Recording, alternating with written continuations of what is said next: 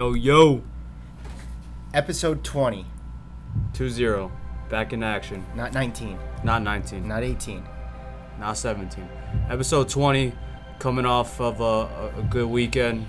We uh, we do our programming on Mondays, so we figured we'd come up with a topic pertaining to programming. All right, so what we're dropping today is the topic of discussion is accessory movements.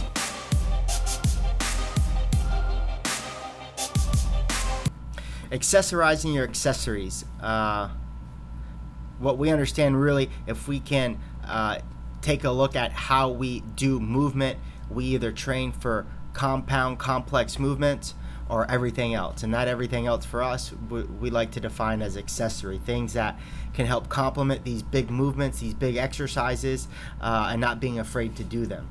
Yeah, no, accessory, the term is basically anything pertaining to a not, you know, non-compound movement. You know, uh, it's safe to say we both agree on majority of your training should be these compound movements. But in order to really succeed and excel in lifting these compound movements, you know, you want to kind of nitpick these smaller things, kind of throw in the smaller idea of accessory movements. Yeah, you're gonna get the most bang for your buck doing these compound movements, and in our programming, that's why it's so popular. They actually can feel that it, it's the most bang for their buck, but we want to take the approach that uh, you're only as strong as uh, your weakest link, and those weakest links for a lot of people aren't the compound movements. It's this uh, these small little muscle groups, uh, these isolation exercises that they don't train enough to help build their bigger movement. Yeah, and you know we can come out with some examples to kind of give the listener you know more of an idea on what we're talking about. So you, what you just mentioned was you're only as strong as your weakest link. So the best way to kind of identify when to program accessory movements is based on what your weaknesses are. You know, a good example would be if you are doing a bench press, right, and you come down, touch your chest, you're pressing, you get about halfway up and closer to that three quarters way up and you can't lock out, right? So that would be a prime example to kind of throw in some accessory movements, maybe focusing on triceps, okay, something like that, where you got three quarters of the way up, but you didn't get that full lockout, something to accessorize on developing tricep strength. So that'd be a good example for that. Yeah, uh, yeah, and we can play that game all over compound movement like the deadlift, and they struggle through that first pull, right? Then maybe they need to do some other movements to help complement the strength of that. Maybe it's isolation banded hamstrings, maybe it's single leg RDLs, maybe there's some other stuff they can do to help complement that overall pulling motion. Uh, we do this, uh, again, this is not just for weightlifting. a good example would be the handstand push-up. It's a very common exercise uh, that we do in our program, and it's also a very commonly challenged exercise by most people. It's a struggle for them to move high rep upside down at full range of motion. So we recognize their issue is not the handstand; it's maybe some of the movements that are accessorizing that. So weaker shoulders, so they can just work more seated press work. Maybe it's tricep, and they don't get that lockout strong. They can work through some tricep extensions over time to help build that out but I think it's clear that what what the compound movements allows us to do is to see where some of their weaknesses are, go back to the drawing board with accessory movement, and then build them back up. Yeah, in regards to programming, the first step is identify weaknesses. Then the second step would be when do we kind of throw these accessory movements in, you know, within our training. Um, you know, you can go before, after, kind of dependent on your you know training structure. Um, but you know, you definitely don't want to take the focus away from practicing this main lift and just focusing on just the accessory movement. But in regards to throwing them, you know, alongside, you can go pre, you can go post. It's kind of you know up to you, uh, and obviously it depends on what type of movement, um, things like that. Yeah, I think in I think people could stick to the group class three to four days a week, and they should be adding those accessory two to three days a week. That could be pre-workout, post-workout. I think it's whatever works with someone's lifestyle, right? They have to come in early morning and do that accessory work pre-workout, do it. If they have to do it post-workout, do it. If they have to do it on a separate day itself, do it. The issue of why they're not getting better is not whether they're doing it pre or post, it's that they're not doing it at Yeah, all. exactly. And that's kind of we had a topic of discussion one time was like, is it better to stretch before your workout or after your workout? And you could, you know, you can find a million different point of views, but we both agreed on it doesn't matter when you do it as long as you do it Right. you know and that could be the, the same thing pertaining to accessory stuff you got to get to work and don't make up an excuse oh you know i heard it, it's better to do it before but i didn't do it before so i'm not even going to do it after i'm just not going to do it you know the, the important part is you doing it Right.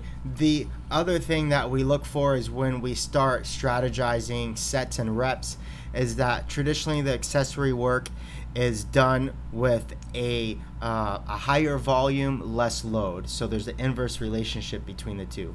We're not trying to put a circuit between all these smaller ISO exercises and create a workout out of that. That's not what we're trying to do. We want to take long rest periods. We want to keep the heart rate low. We're really looking to really complement uh, single action motion so to ca- help build on those full compound motion. yeah it's narrowing down that little segment with that common goal to get that specific thing better you're not going to come in here and you know for an accessory day so to speak and you know leave out of there like you just did a fran or something like that you know super super gassed and winded it's understanding what your specific purpose is okay dialing in on that and just accomplishing that So let's give a rundown on that with numbers. So uh, the compound lift of the day is uh, uh, a strict press, five by five.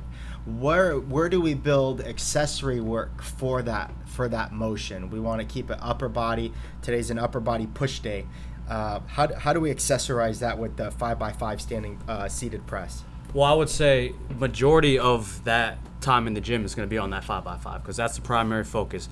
Okay, and then with the remainder of time, depending on how much time you got, you can kind of throw in maybe a seated dumbbell press, okay, or maybe some skull crushers Yep. at the end of the workout. You know, something to, to develop tricep strength.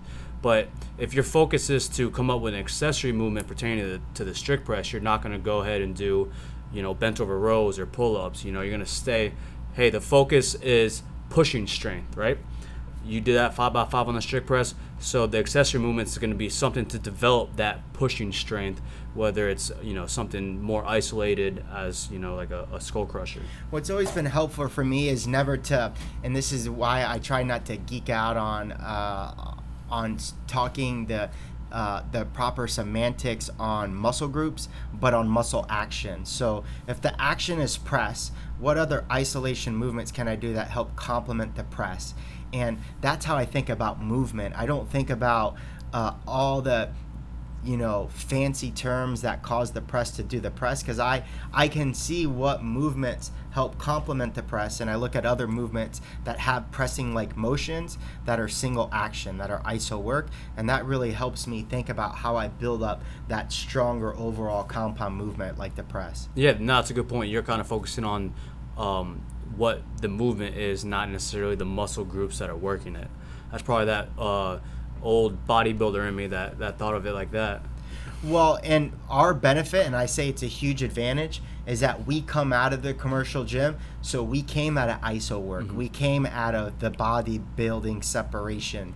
And I think for what I've seen in my experience, some of the best trainers in our field are the ones that come out of the commercial gym and then moved in because they, they got the best of both worlds and they find a happy medium. It's uh, it's why functional bodybuilding, uh, why he's doing main- so successful successful. It's why uh, a company like OPEX is very uh, successful.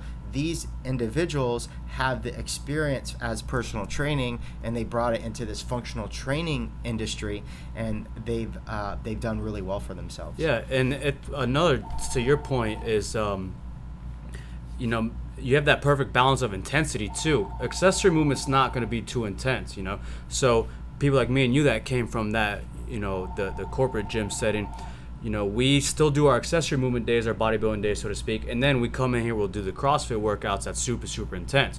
If you're doing CrossFit style training seven days a week, You're gonna get you're gonna crushed. get crushed, you're gonna get beat up. So you know, um, it's safe to say that you know we're getting the best of both worlds in regards to intensity. We're not you know overtraining, we're not beating ourselves up, but um, it's kind of just going back to the term. You know, we're working smarter, not harder, all the time. Yeah, and there are certain movements that are compound in nature that are just crushing people right now. I think kipping pull ups are crushing people, they're messing with their joints. uh, and they can't figure it out. And to me, to us, it's obvious why their elbows are flaring. Uh, people are jerking and their shoulders are in pain and they don't know why. And so we have to help them take a step back because a lot of these people, this is their first form of formal training. Mm-hmm. And so they just don't see it. And for us, it's so glaringly obvious why these aches and pains are occurring. But uh, we have to get them to slow down a little bit to really help them recognize what's going on. And unfortunately, the the moment uh, the the the Achilles heel here is that they actually learn this when they finally get injured because it's like wow i get it. I was forced to actually slow down and now i can work some of this accessory work and then when i come back into training i feel better. Yeah and then when you're doing the accessory work there's no pressure to you know get a great time. So that's when the focus is on that much more quality movement as opposed to just getting the greatest time ever. You know there's no clock there's no rush. So you can kind of say hey you know what? This feels really good. This is how my you know overhead strict press should feel isolation movements isn't the only type of accessory movements that are out there you can kind of pick you know a uh, certain compound movement and then determine if you have a weakness on one specific part of that movement. Like when I talked about earlier in the podcast was your bench press, uh, the lockout portion. You know that it's something you could work on specifically by just practicing the lockout portion. Okay, not necessarily just doing an isolation movement, but you can still get down on a bench. Uh, a good one is you know pin presses. You can kind of mm. set up the bench to where there's some pins um, in line with the bench where you're really just starting the barbell from about three quarters of the way up, and you're just pressing from the pins to the lockout. It's it can be done with multiple movements, and this kind of goes back to a part where you're kind of identifying your weaknesses. This is pertaining on what part of the compound lift that is weak yeah, back squats would be pause squats at the bottom, sit on a green box with a kettlebell goblet squat. Like, so there's still some similarity to compound movement, but you're you're you're taking focus on one part of the motion, right? Mm-hmm. It's the bottom, it's the top. Usually, people struggle at the bottom or the top, so we're looking at where that is and and trying to complement with some uh, less compound exercises to do the work. Yeah, and you can pick top, bottom, or even during. Uh, something I see that's pretty common is. Um, a lot of the Olympic lifters do stuff from blocks mm. or do stuff from that mid that mid motion. It's I that like mid, that. you know, that's that transition. Yeah, you know, it's that, it's that transition. Um, and then you know something we haven't really mentioned yet, but you know a lot of this stuff can be fun. It can give you that extra spice to your training. On hey, I'm not just gonna go into the gym do a five by five. I'm gonna do some snatches from blocks, or I'm gonna attach some bands to my bench. You know, that, this week it's pulling, and today we're doing curls. Like, where what other gym are you going to see that in the middle of a CrossFit gym? Like, we're curling because it adds spice. It's different, and it's completely ISO. Like, we know that if someone's bicep strength is not where it needs to be, there is no miracle that they are going to perform to get themselves over the bar. We know that. They have to have uh, an equal level of strength to body weight ratio, and the bicep is a major component of that in the pull up. So, why not acknowledge that and get people to bicep curl? Yeah, no, no doubt. And then it just comes down to the quality coaching of knowing when to program something like that. You know, we program bicep curls today because we have our focus of the week, our skill of the week being pulling strength. So we know damn well, you know, like you just mentioned, the stronger the biceps are, it's going to pertain to your pulling strength. It's really interesting because I think a lot of gyms aren't doing it because they're not confident enough to give that to their members because they've sold high intensity for so long that they can't put something on the front end like bicep curls and not have the confidence to sell that as a part of the training component because it's not high heart rate. It's not putting them on their ass. And un- unfortunately, long term, it's uh, it's a bad practice because these are the people that are getting injured sooner yeah, it uh, kind of just comes down to the the coaches. You know, we do a great job at explaining, hey, the bicep curls. This is how it's gonna feel. You know, it's not gonna feel super gassed up on after you know doing a big metcon. But hey, this is the value here. It's gonna pertain to when we get up on the bar. You know, you're gonna be doing better pull-ups, and it's up to the coach to go forward with confidence on explaining that to the members. Yep. What's another accessory work they can do? Uh, let's just kind of spitball on the pull up. What, what other accessory work first that comes to mind. For me, uh, if it's not bicep, it's lat. So we've done a single arm dumbbell bent over rows on the bench. Like, let's do it. Let's put that as part of a skill because we know and recognize the lats are just as important as the biceps for pull ups. So let's put them in. That's a great accessory work. Yeah, uh, uh, L sit hold from the top. You know, uh, So you're getting some isometric in there. hmm Yeah, isometric, exactly. Isometric. Um, so what, what else we got? Any any horizontal pulling, like you just mentioned, the row, ring rows, ring curls. Great, you know, great, great. Uh, if you're really you know geeking out about it, you got to get just as much vertical pulling as you are horizontal pulling. And I, you know, we're talking about other gyms. It's probably safe to say a lot of other gyms don't focus on horizontal pulling as much as we do. They just focus on the pull up, you know, which is vertical pulling.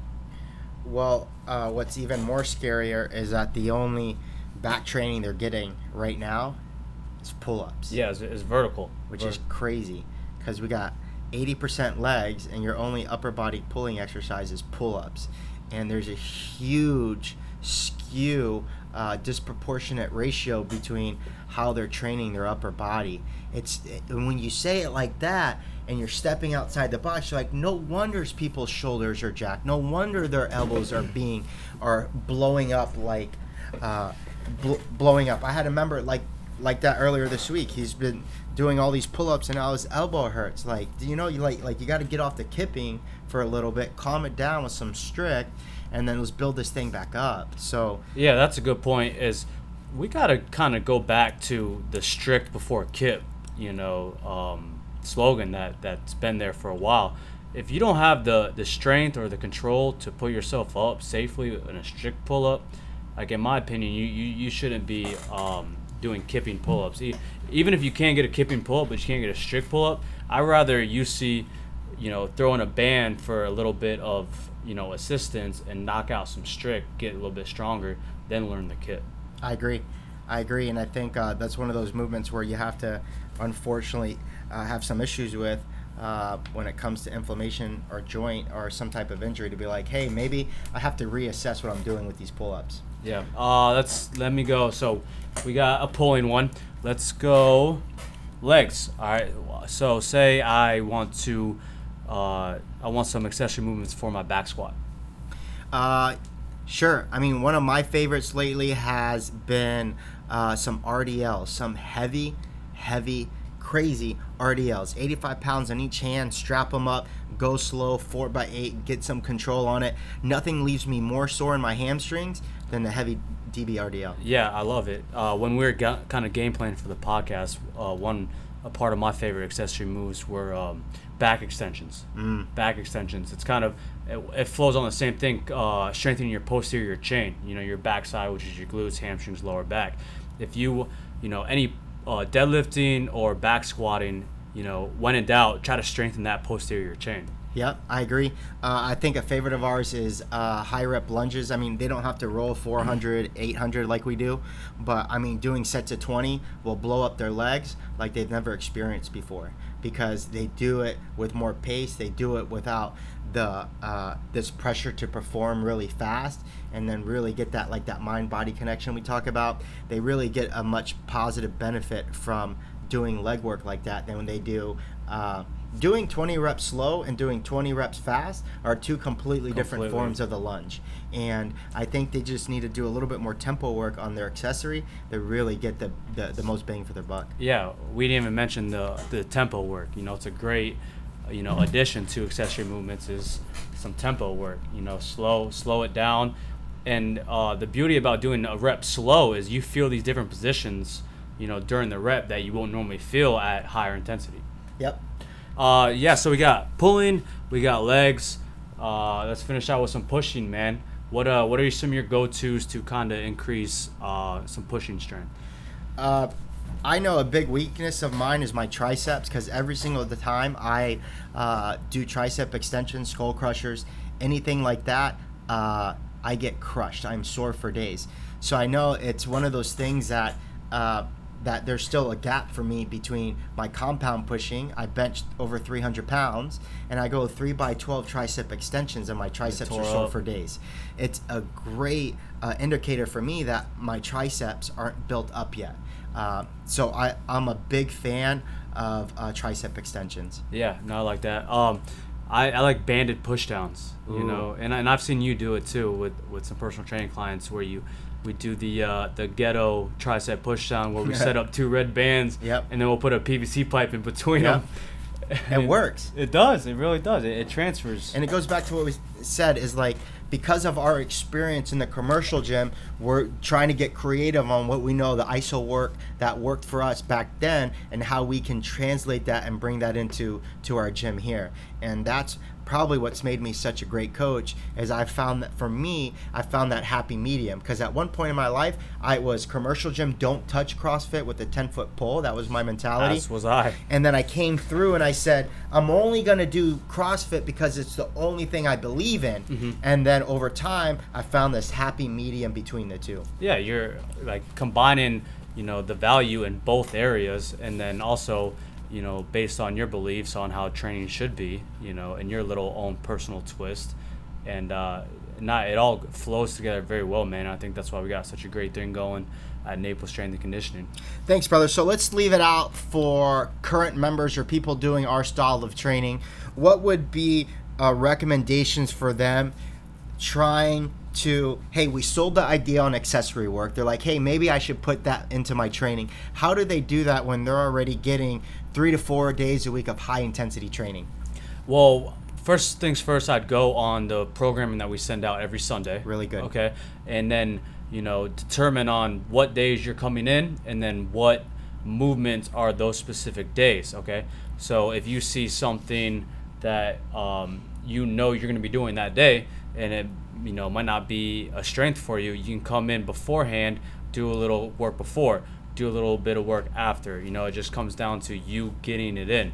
Uh, and then another one you can do is maybe a, a off day. If you feel like super beat up from a you know very intense you know metcon or uh, some really heavy compound lifts, you know do it on an off day. It could be somewhat of an active rest day where the focus is just doing some accessory movements. That's really good. I think the the most underutilized time of training right now is uh, before class or after class for people. They're already here. The facility is already set up for them to do their work, but they just they have no uh, they have no goals. Uh, and so what happens is they find themselves doing 100 PVC pass-throughs before class, sitting on a foam roller but not really doing anything with it.